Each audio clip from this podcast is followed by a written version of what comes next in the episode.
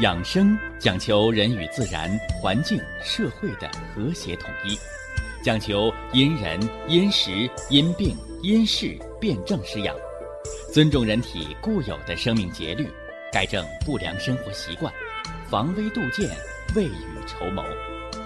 让我们一起学习、感受、实践养生的大智慧，用智慧去把握健康，用身体去感悟健康。用心灵去感受健康的幸福和快乐。欢迎收听《我和健康有个约会》。下面有请徐颖老师讲解博弈文化的大智慧，让我们一同感受健康带给我们的快乐。好，下面有请徐老师。徐老师，您好。主持人好，听众朋友们，大家好。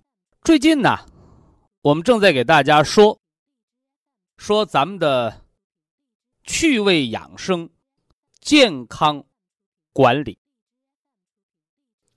一提到健康管理，不少朋友就想到了：哦，我是不是得写个保证书，或者写个决心书？每天几点起床？每天几点睡觉？一天吃几个馒头？吃几盘子菜？一天要走多少里的路啊？哎，没错，哎，传统的由西方舶来的健康管理学就是这样，用数字的方式来。规范人的吃喝拉撒、坐立行走，甚至把每天吃的东西都计算成热量啊，计算成卡路里，是吧？和那个养鸡场、养猪场喂饲料一样，啊，把饮食都变成了配饲料了。哎，那个不是咱们营养师，不是健康管理师应该做的。那我给大家讲的健康管理，我们第一课讲的是情绪管理。说为什么呢？因为人啊，他和马牛羊啊、猪狗鸡和这些家禽不同的，你看他们都有心，对吧？都有胳膊腿儿啊，都得吃东西，都得睡觉。都得排大便。哎，你如果按饲养员的方式去养人，那就错了。啊，你顶多是个什么呢？哎，养鸡场。所以呀，人性化的健康管理就要高于养鸡、养牛、养猪的。哎，这些什么呢？饲养员。那么，人和动物不同的在哪儿啊？哎，人有思维，人有情志，人有人的自主性，是不是？你看，养鸡场，他为了让这个鸡多下蛋，哎，你科学家说了，说这个鸡下不下蛋呢？它跟什么有关呢？它跟日照时间有关。是不是啊？那没听说鸡晚上睡觉的时候下蛋，它它白天下蛋，说怎么办呢？哎，拿二百瓦大灯泡子，养鸡场排一排，是吧？结果就误认为让这小鸡儿误认为，呵，我天天都是活在阳光下，是吧？你看，原来是小鸡儿晚上睡觉，白天下蛋，现在小鸡儿没有黑天了，所以天天下蛋，产蛋量翻一翻。但是大家想过没有，啊，中国有个成语啊，是吧？那叫杀鸡取卵，何泽而渔啊，是吧？为什么农村鸡蛋那蛋黄黄？啊，卖鸡蛋的告诉你说，我们那小鸡儿啊，它吃的是咱们农村的粮食，吃的是苞米，喂的不是饲料。那还有呢，更贵的那那前几年那个。是吧？叫叫什么叫溜达鸡，啊，说吃的是蚂蚱，喝的是山泉，哎，那鸡肉吃着是香，是吧？如果那鸡不杀，我相信它一定比那个什么呢？养鸡场那个鸡活的健康，活的长远。就算得个感冒发烧，也是养鸡场的鸡先死掉，那农村养的鸡或者那野外，是吧？大雪天趴在雪地，大家看到了，现在自然环境保护好的地方还有呢，啊，一下大雪，脑袋插雪里头，屁股露外面。像一朵花开在大雪地上一样，顾头不顾屁股的野鸡钻雪堆了，它没感冒也没冻死，对不对？所以呀，咱们今天本来要接着讲情绪养生和五脏之间的关联，是吧？但是在这儿我插播一个，就告诉大家，我给大家说的健康管理，不是拿数字儿。不是拿指标绑架你去治病，哎，而是告诉大家，人性化的健康管理是让人活的有知有觉。有知你要有知识，有觉，天黑了我知道困，是不是啊？天亮了，太阳一出来，我能睡到自然醒。天冷了，我知道加衣服；天热了，我身体会出汗。这叫有感觉有觉。所以，这是祖国传统中医药文化，还人于自然，啊，让人回归自然，而不是给人挂个机器，是不是啊？就像那个，那个。病危的病人，是吧？血压、呼吸、心率、心率，是吧？搁个监护仪，是不是啊？为什么呢？因为稍有指标变动，这人就死掉了。啊，生命垂危的 ICU 病房的人需要监护仪，活蹦乱跳的人，你活的是心跳，是吧？活的是感觉，啊，不是活的是那个监护仪。所以，我希望大家能够跳出把人变成机器的这么一个什么呢？高科技的时代，啊，当然了，在我的健康管理当中也会有好多数字，是吧？最起码应该有四季，有五行，有二十四节气，有十二正经，是吧？有十二个时辰，是不是？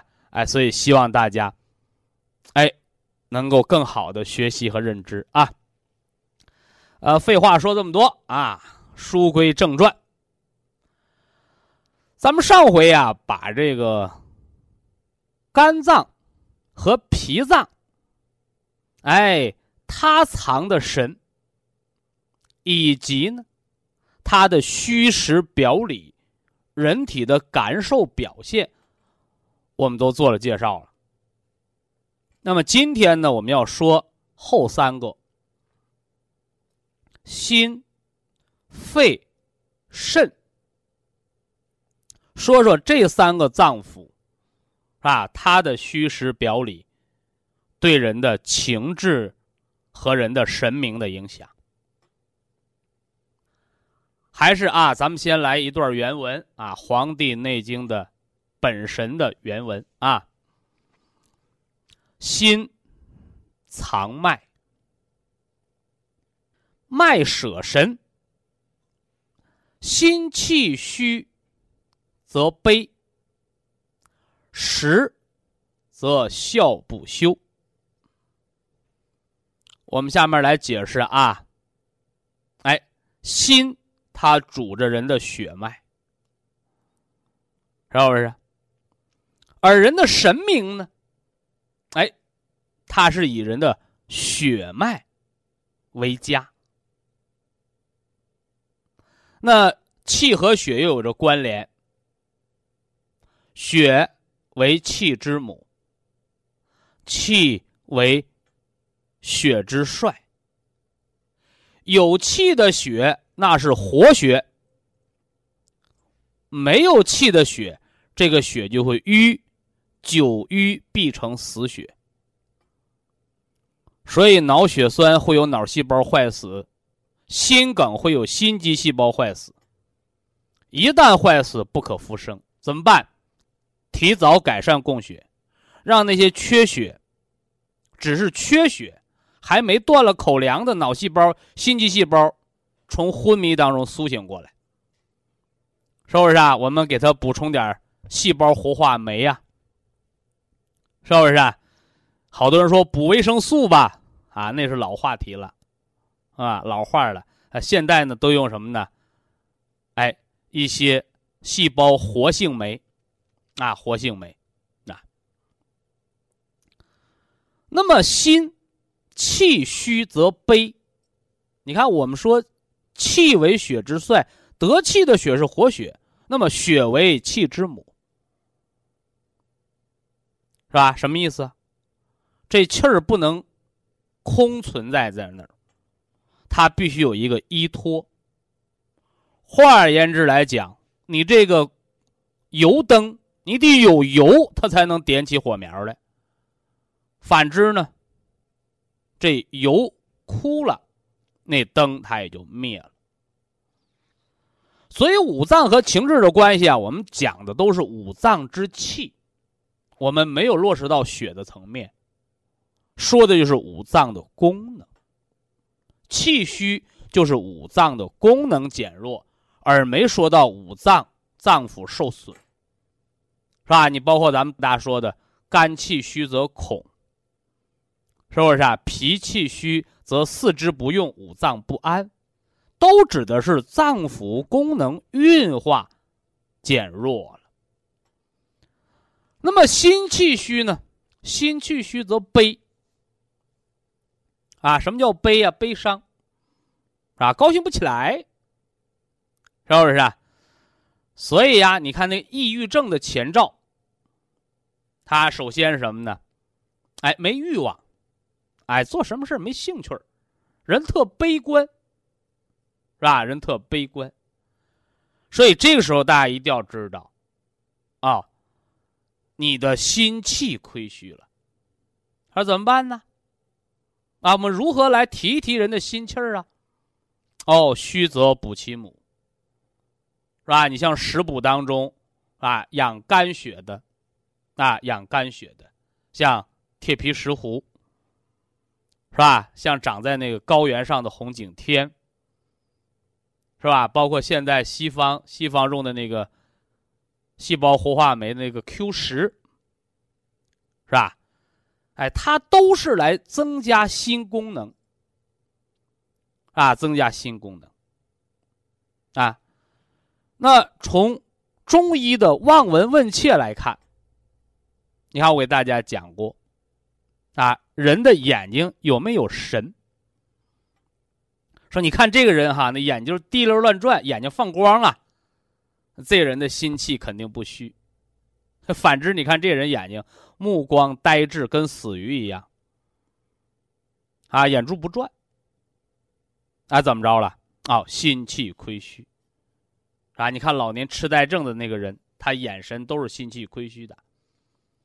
包括那个抑郁症的、自闭症的人，你看他那个眼神，哎，都是无神的。哎，这说的是心气虚。哦，这是自身的功能不足，叫虚。那么实呢？实是病邪所扰，是吧？中医当中最有名的例子，说的是谁呀？范进中举，是吧？考了多少年，老秀才就是中不了举人。有一天，哎呦，一下子中举了。中了举人了，啊！人家敲锣打鼓来给送那个那个什么呢？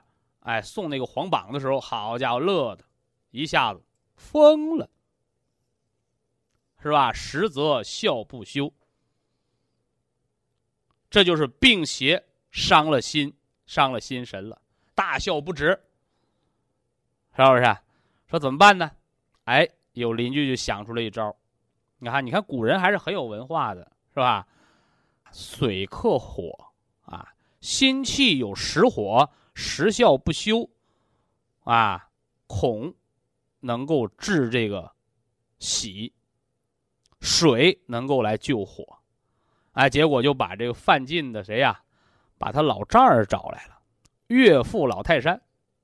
你想想，一个老秀才，老考不上举人，是不是啊？老吃白饭，哎，靠这个这个岳丈家来接济，所以这个人可见，他本身用现代话讲叫吃软饭的，哎，所以他对他这个岳父老泰山就非常的恐惧。结果找了他最害怕的人上来，啪嚓一个大嘴巴，哎，把这个笑而不止的狂笑的心之实火的癫狂症一个大嘴巴治好了。所以说，你看这个中医治病啊，有时候不用药，是吧？情志也能治病，啊，情志也能治病，啊，其道理就在这儿。你包括古代呀，医家。啊，《医林家话》当中还有这样的一个这个故事，啊，说一个人，啊，肝内有淤血，啊，肝内有淤血，啊，找医生看病，是吧？啊，找了好多医生也治不好，哎，后来找到一位名医，是吧？哎，这位名医呢，哎，拍着胸脯说：“我能给你治。”嘿嘿，结果呢，告诉你，但是我呀，这个人呢。治病啊，诊费特别高，啊，啥意思？收的钱多呀。他说钱多不怕呀，就花了很多很多的钱。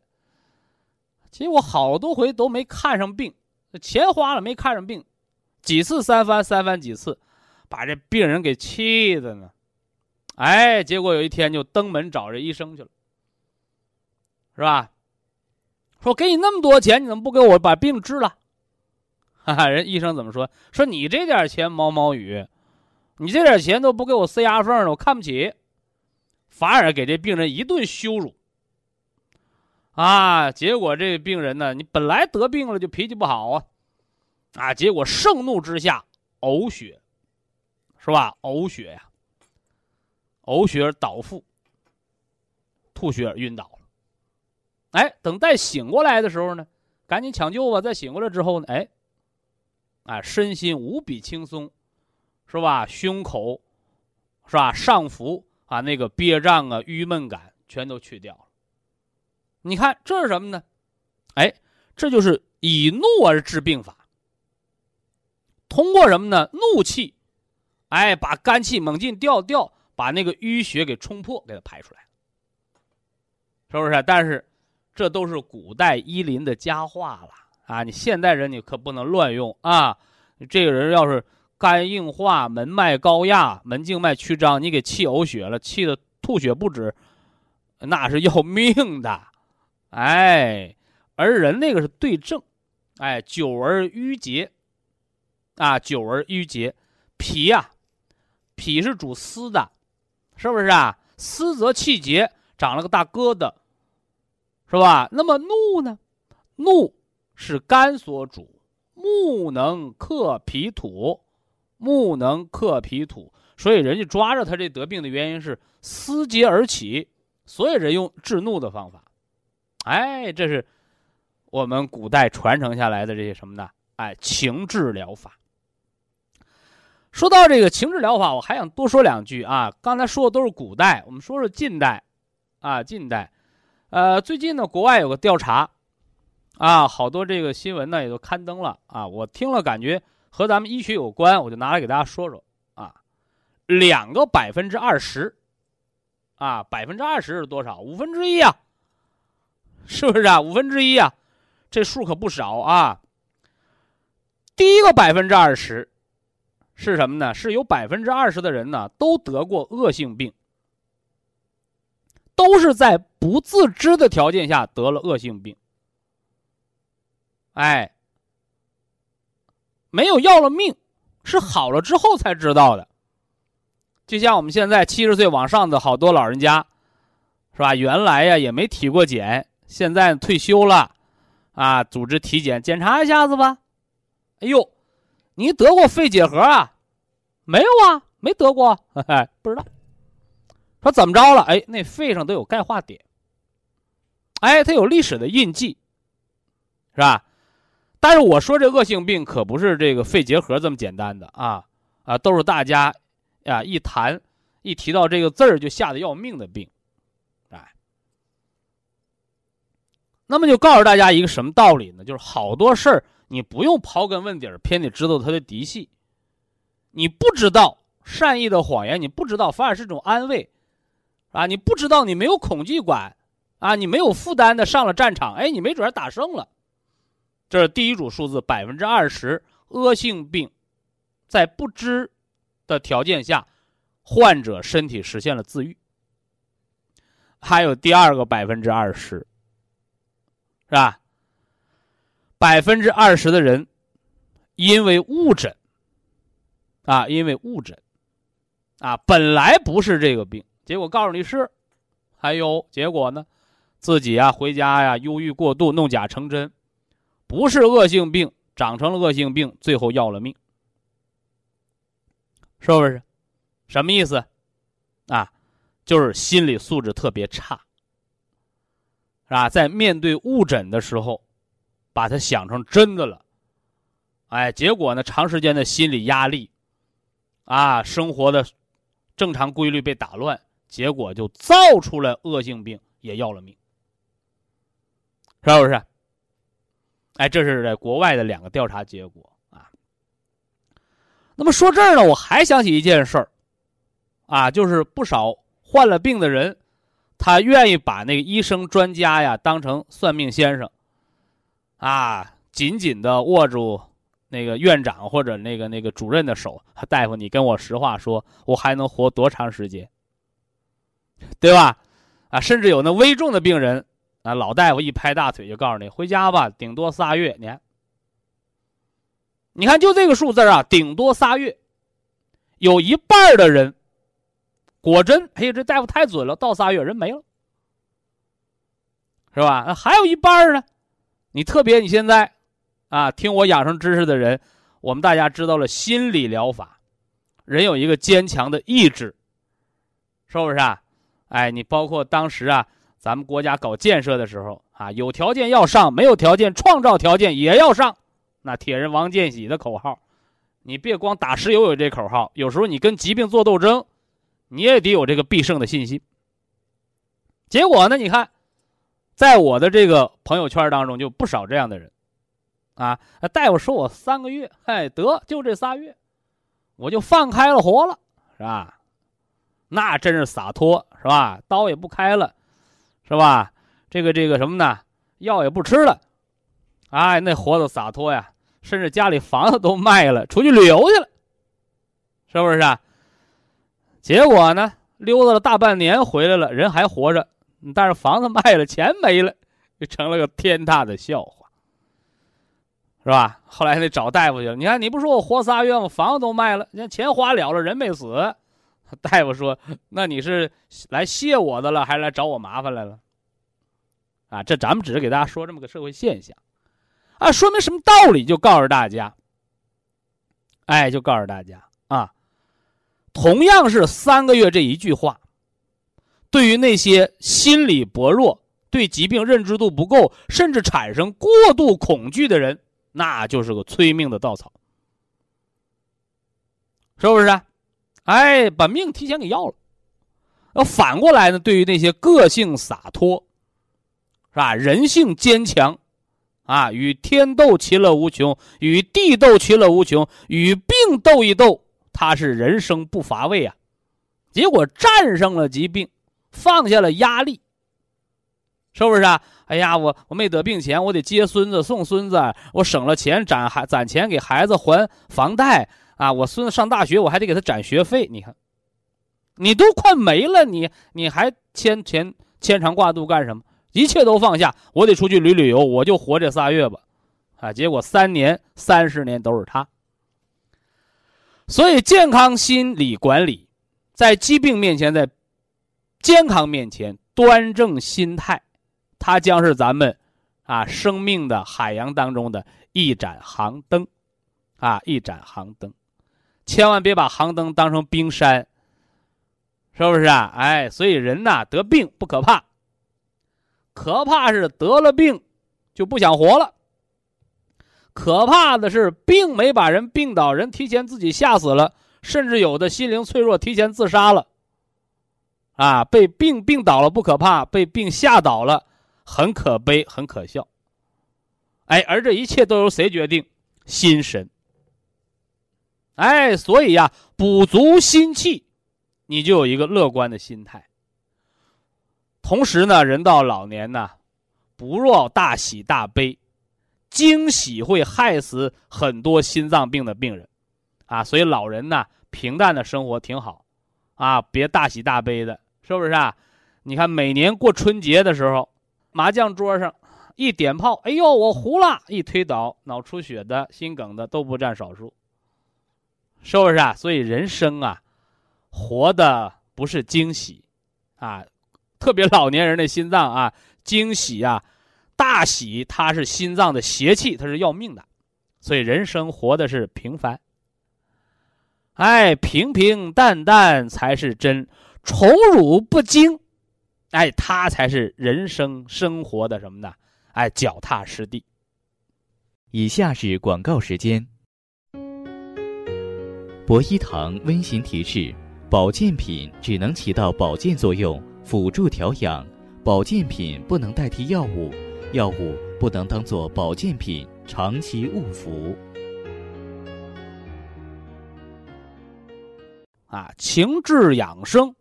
和五脏调理的关系，是吧？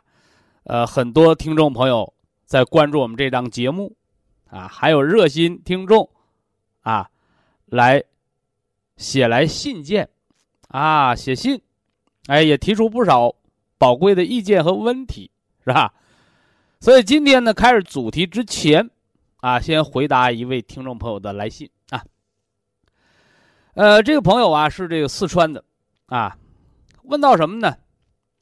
说呀，朋友从那个新疆，啊，给带回来的雪莲，啊，不知道怎么用，哎，结果呢就去那个药房，问那个老中医，啊，说这个雪莲花怎么吃啊？哎，老中医就给他意见了，啊，说这东西你可以泡酒吃，啊，泡酒喝。说单入雪莲吗？哎，完人那个医生就问了，说你拿这个雪莲要干什么呢？是不是啊？他不像咱们说我饿了回家我煮碗泡面为了充充饥，是不是啊？哎，说呀家里边有风湿老寒腿的老人，哎，结果呢亲戚朋友旅游就给带回来这个雪莲花了。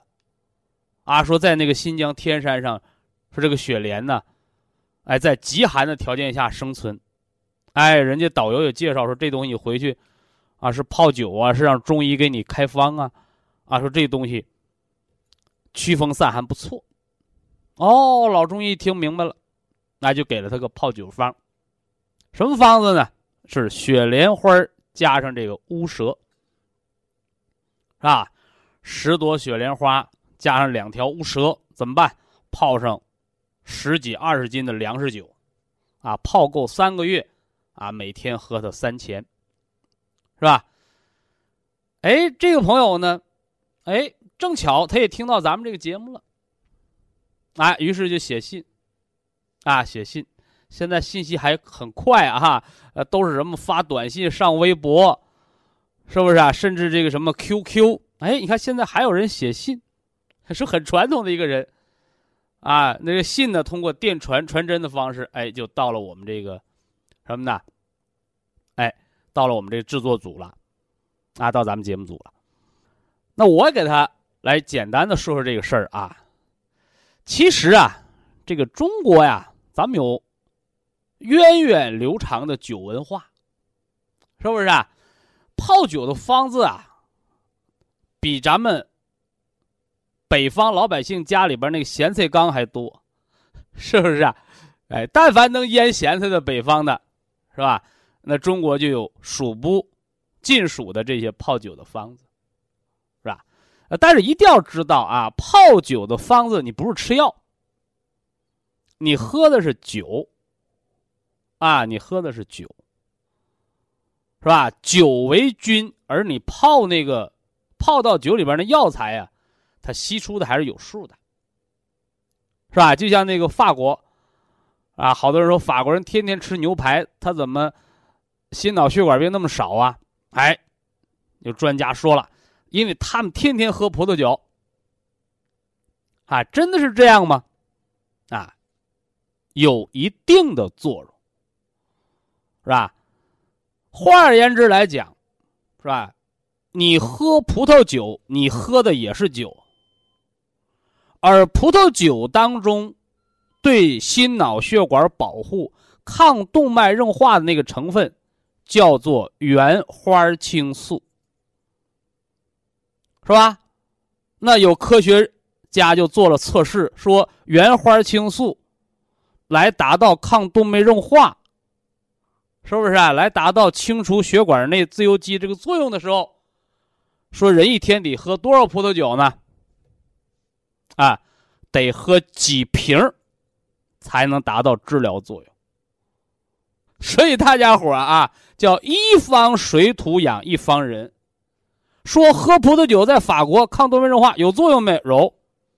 人成为一个民族文化，但是不是说我得了动脉硬化，呃，我们得了这个这个心绞痛啊，我开始喝葡萄酒，把葡萄酒我当成这个什么呢？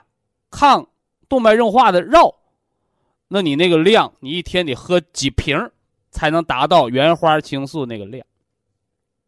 但换句话又说回来，说世界卫生组织对健康饮酒是有标准的。葡萄酒每天不超过一百毫升，哎，这不就矛盾了吗？啊，我喝葡萄酒抗动脉硬化，要里边的原花青素 O P C，对不对？哎，另外我还有什么呢？我还不能摄入过多的酒精，酒精喝多了，一天喝一瓶葡萄酒，你用不了仨月酒精肝了。哎，所以大家呀，你听到某些消息的时候。你听到某些传闻的时候，哎，你要有一颗安静的心去分析。哎，所以呢，啊，喝葡萄酒抗动脉硬化是真的吗？哦，在法国，他们形成习惯，人没得养成饮食习惯，那是真的。到您这儿，您没那习惯，得了病临行抱佛脚，通过喝酒治病，那是假的，是不是啊？哎，所以一样的道理啊。你看，在新疆那儿，是吧？雪莲花泡酒喝，是吧？甚至雪莲花啊当食疗，哎，这对当地人来讲的确提高他们的耐寒能力，但前提还是我刚说的，一方水土养一方人，是吧？所以说，你到老中医那儿，你如果没有病，就是个畏寒怕冷，你泡点酒喝成。但是你说我就是老风湿老寒腿，老中医给我开药，虽然这个雪莲花是药，啊，也是食，是吧？国家卫生部啊，把它列为什么呢？这个这个新资源食品是吧？哎，也是实，但是一定要知道一个量变到质变的积累，是吧？所以说你这个用量，你把它泡到酒里，每天饮用那酒，吸出那个成分。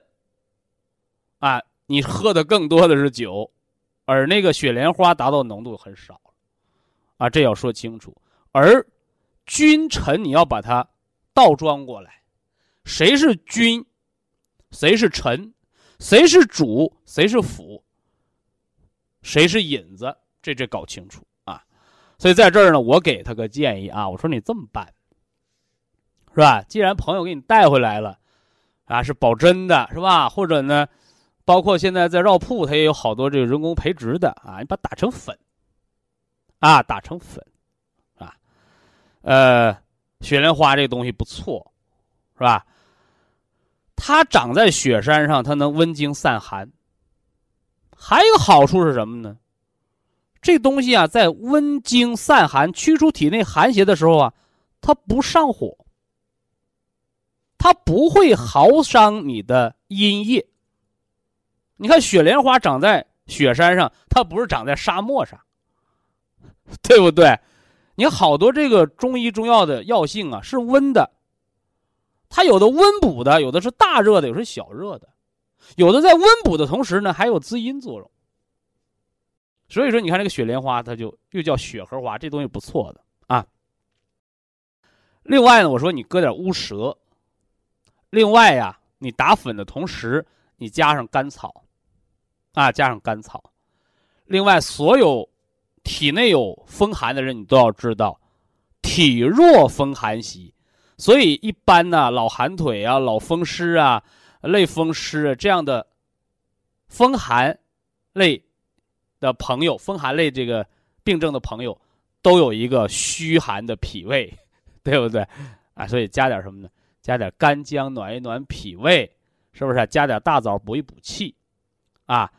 我说你这样呢，组一组方，让当地的老中医啊，给你配好比例和量，啊，完了每天呢，用三到五钱的这个，你是高粱酒啊，你是糯米酒啊，是吧？你用这个酒温一温，来个三钱的酒，兑点温热的水，用这酒的发散做引子，你这么饮用会不错的，啊，会不错的，啊，这只是我个人的建议啊。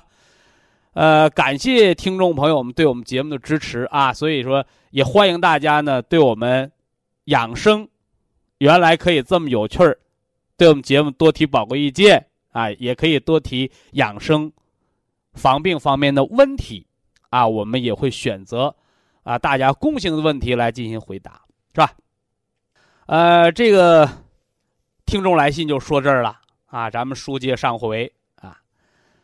情志养生和五脏的关系，咱们给大家说的是心啊，心藏脉，脉舍神，心气虚则悲，实则笑不休。所以呀，说到这个心神啊，我想到了两个字啊。一个是这个什么呢？叫欲，是吧？心有神，人就有欲望。那么我们世界的进步，是吧？包括我们生活条件的改善，都是人们有心气儿，人们活在一种希望当中，生活有奔头，是不是啊？啊，所以会努力的用我们的双手。改变世界，改变生活，这叫欲。但欲不可及，是不是？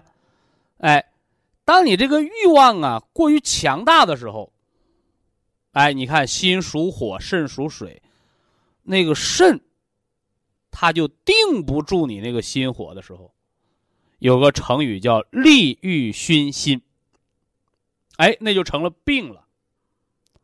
所以人不可以无欲，是吧？人不可以无欲，人没有欲望，是吧？问你想吃什么不知道，想喝什么不知道，有什么高兴的事儿不知道，这就是个死人，啊，或者叫活死人。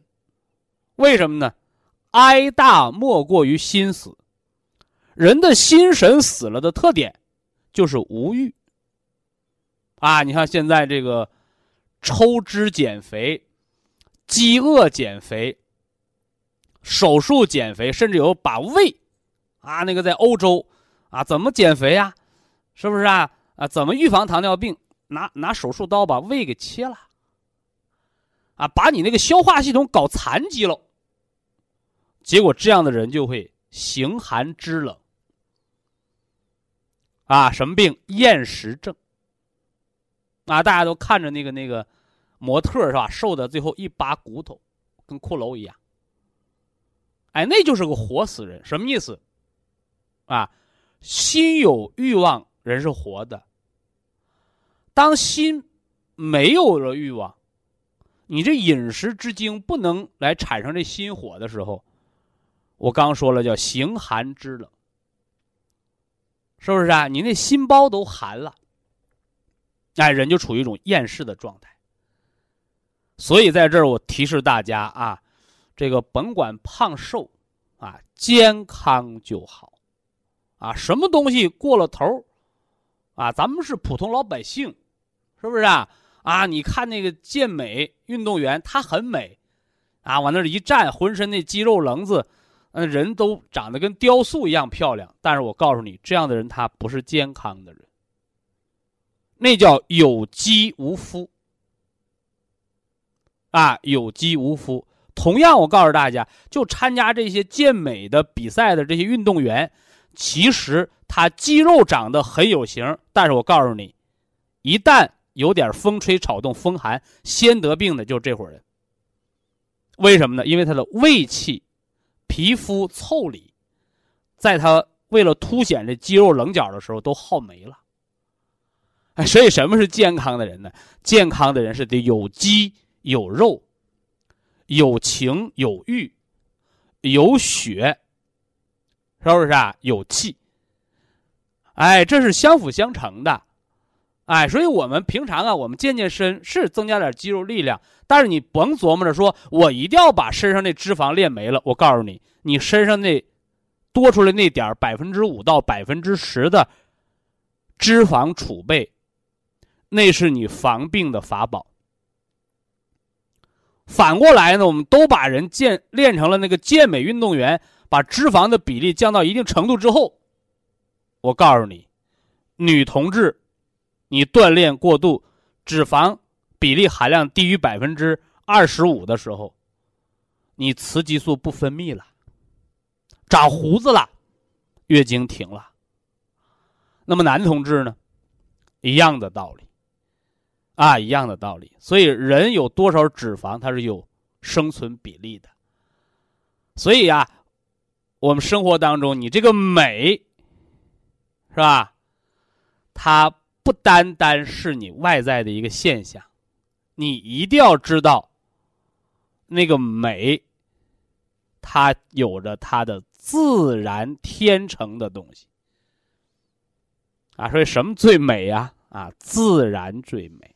啊那今天呢，我们来给大家说，啊，肺，啊，肺脏的情志，肺藏气，气舍魄，肺气虚则鼻塞不利，少气；实则喘喝，胸盈养息。哎，这说的是我们的肺脏。啊，肺是干什么的？啊，肺为气海，嘿嘿，我们这个肺啊，就是一个大大的什么呢？风箱啊，大的风箱。这个风箱啊，是给身体啊送气的。哎，这个气啊不能断啊，断了气了就没了命了。另外呀，每个人的风箱都不一样。啊，你看那个歌唱家，你看人那个肺，是吧？哎，它能传出悠扬的声音，所以肺它不但是风箱，它还是我们身体自带的，啊，叫叫叫什么？叫立体声、立体环绕、环绕立体声的自带的与生俱来的音箱。所以说，你看那个学生啊，他考那个音乐学院，你能不能唱歌啊？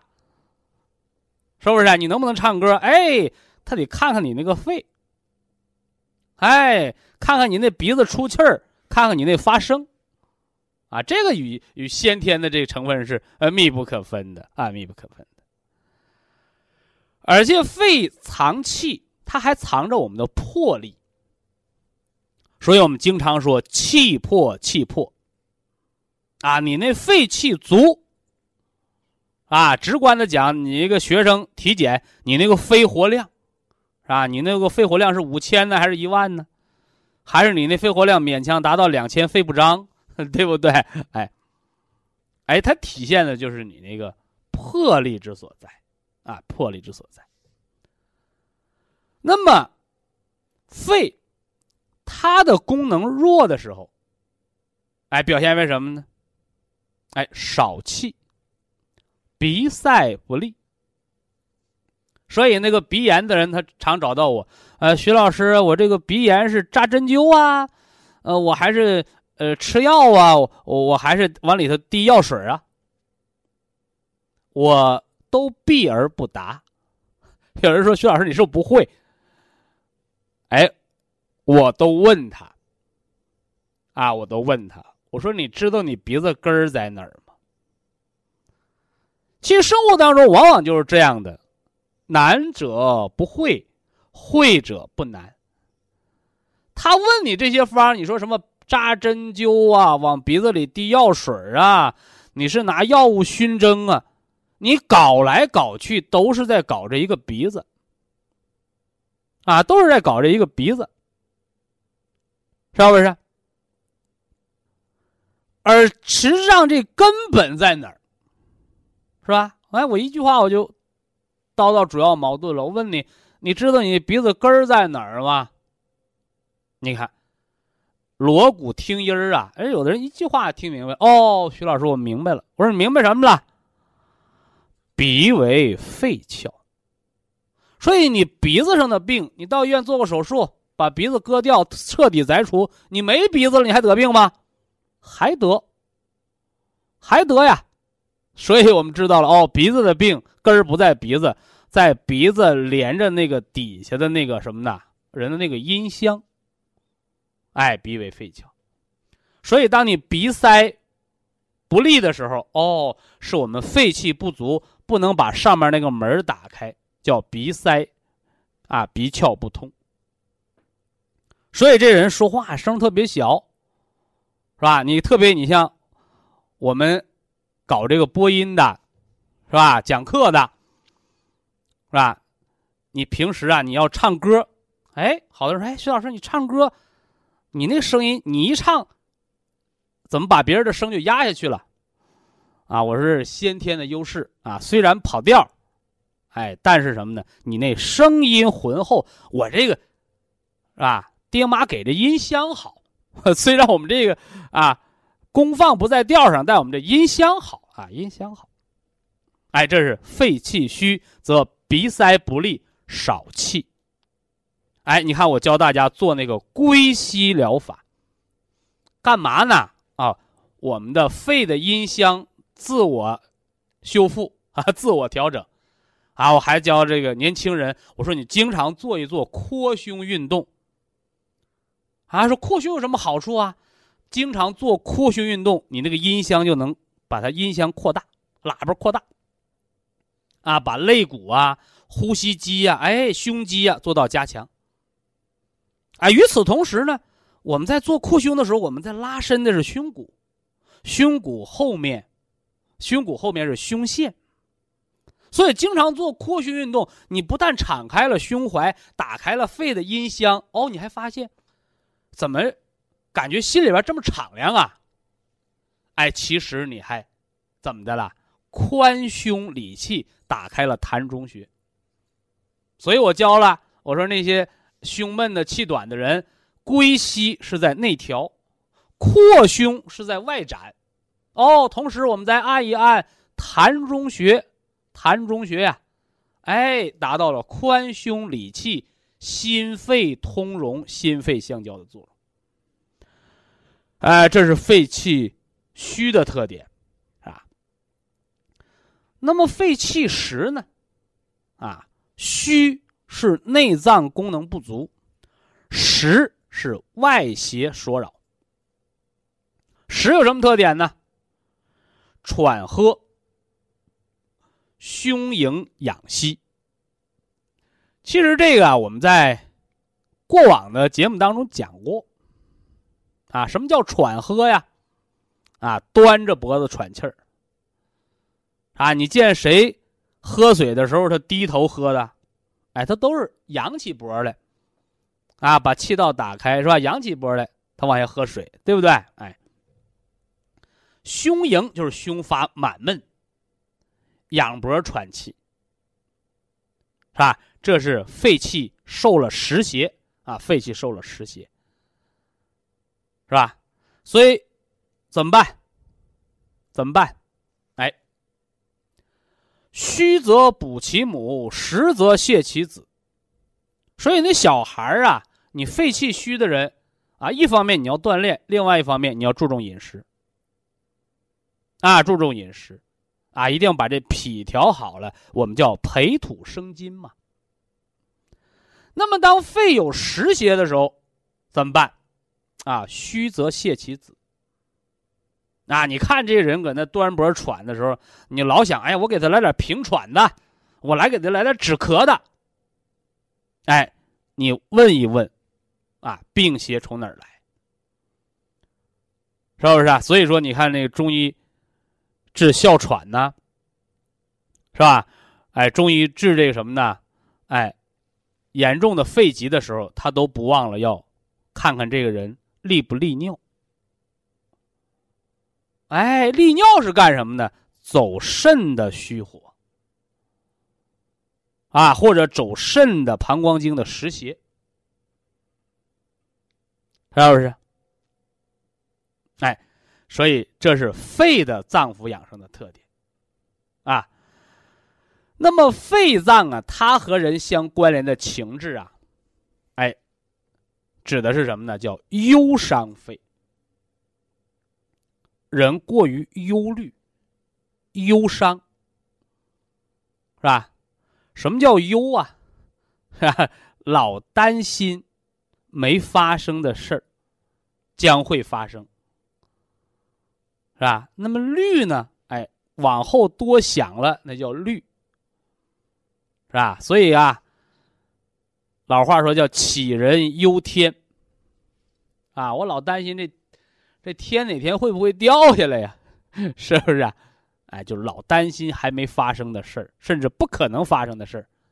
哎，这个都是肺所忧啊，肺所忧。所以补肺虚啊，那我不用多说，大家自己都知道，是吧？啊，补养肺虚啊，吃点冬虫夏草啊，吃点冬虫夏草啊。现在和虫草相关的这个药也罢，食也罢。啊，包括虫草老鸭汤，是不是啊？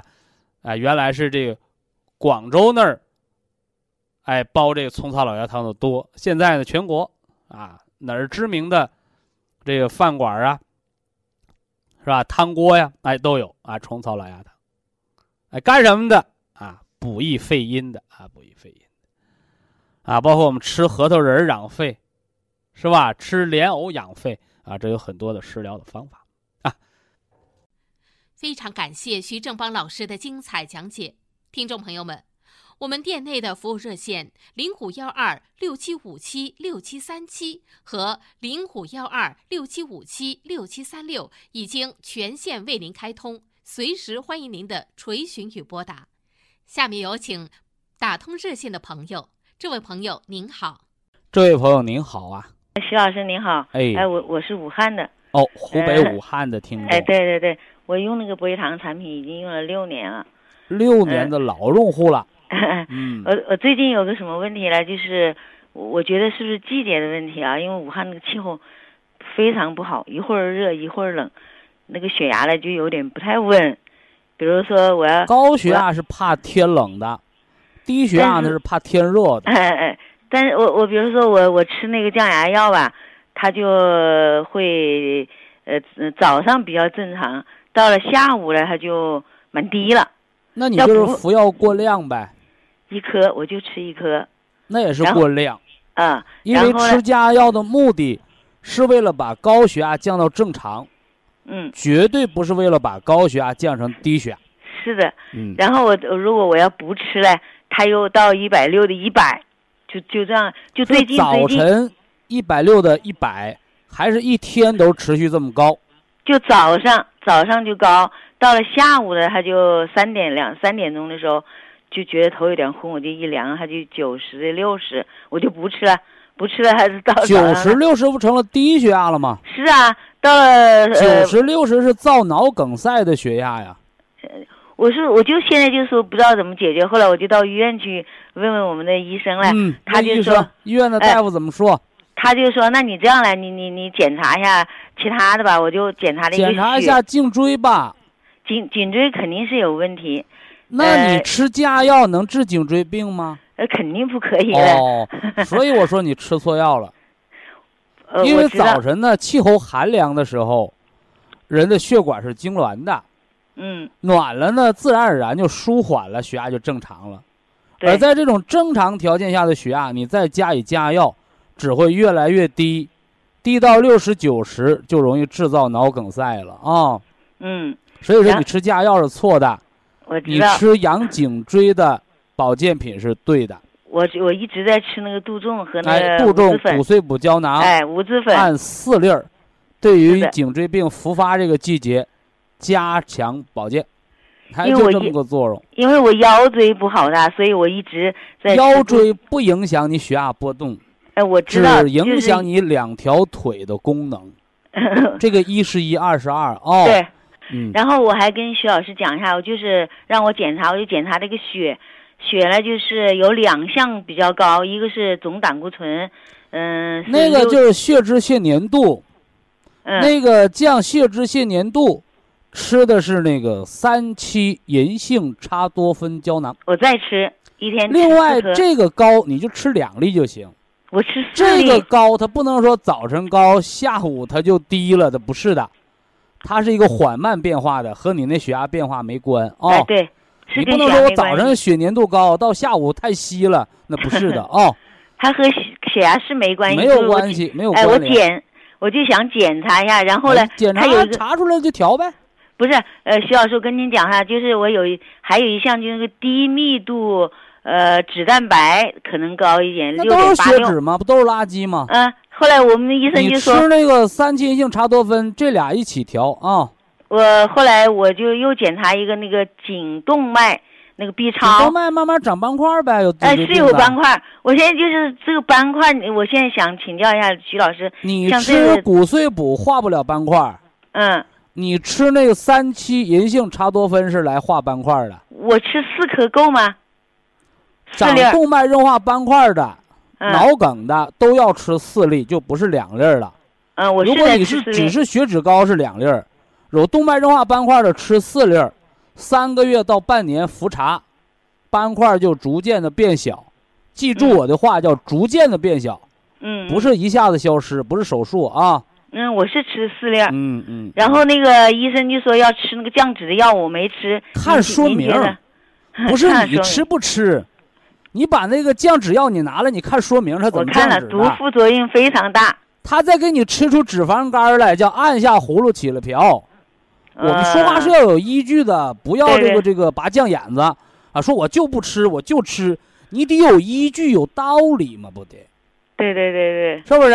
嗯，那你就这么调吧，好不好？，呃，徐老师，我还问一下，我就是有时候啊，比如说坐坐久了以后站起来，那个左那个好像有点往左边偏一样的不，就腰的毛病吗？哦，是腰的毛病哦，那你坐久了站起来，那你腰站不直，不是腰的毛病是啥毛病？呃站得直，那你哪儿偏呢？就往左，有时候有时候走路走路有一点，偏呢，还是站起来就偏？走路有时候也有一有那么偶尔一秒钟有往左偏，那是小脑的问题呗，平衡中枢有问题了呗，颈椎引发脑供血不足了呗。那这个还是十二粒三代蓝莓普参康，Q 哦十四粒硒两粒，按防中风的量吃啊。哦，好的好的，你这个偏没了，一个月以上你再减回九粒，这是小中风的信号，明白吗？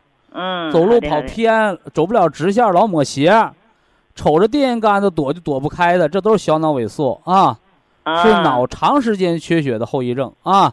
嗯，好的，好吧我就按按您的方案调了。哎科学调整，定期体哎检啊。哎，好，谢我谢们祝您健康。好，谢谢谢谢，啊再见好，再见再见。好，非常感谢徐正邦老师，我们明天同一时间再会。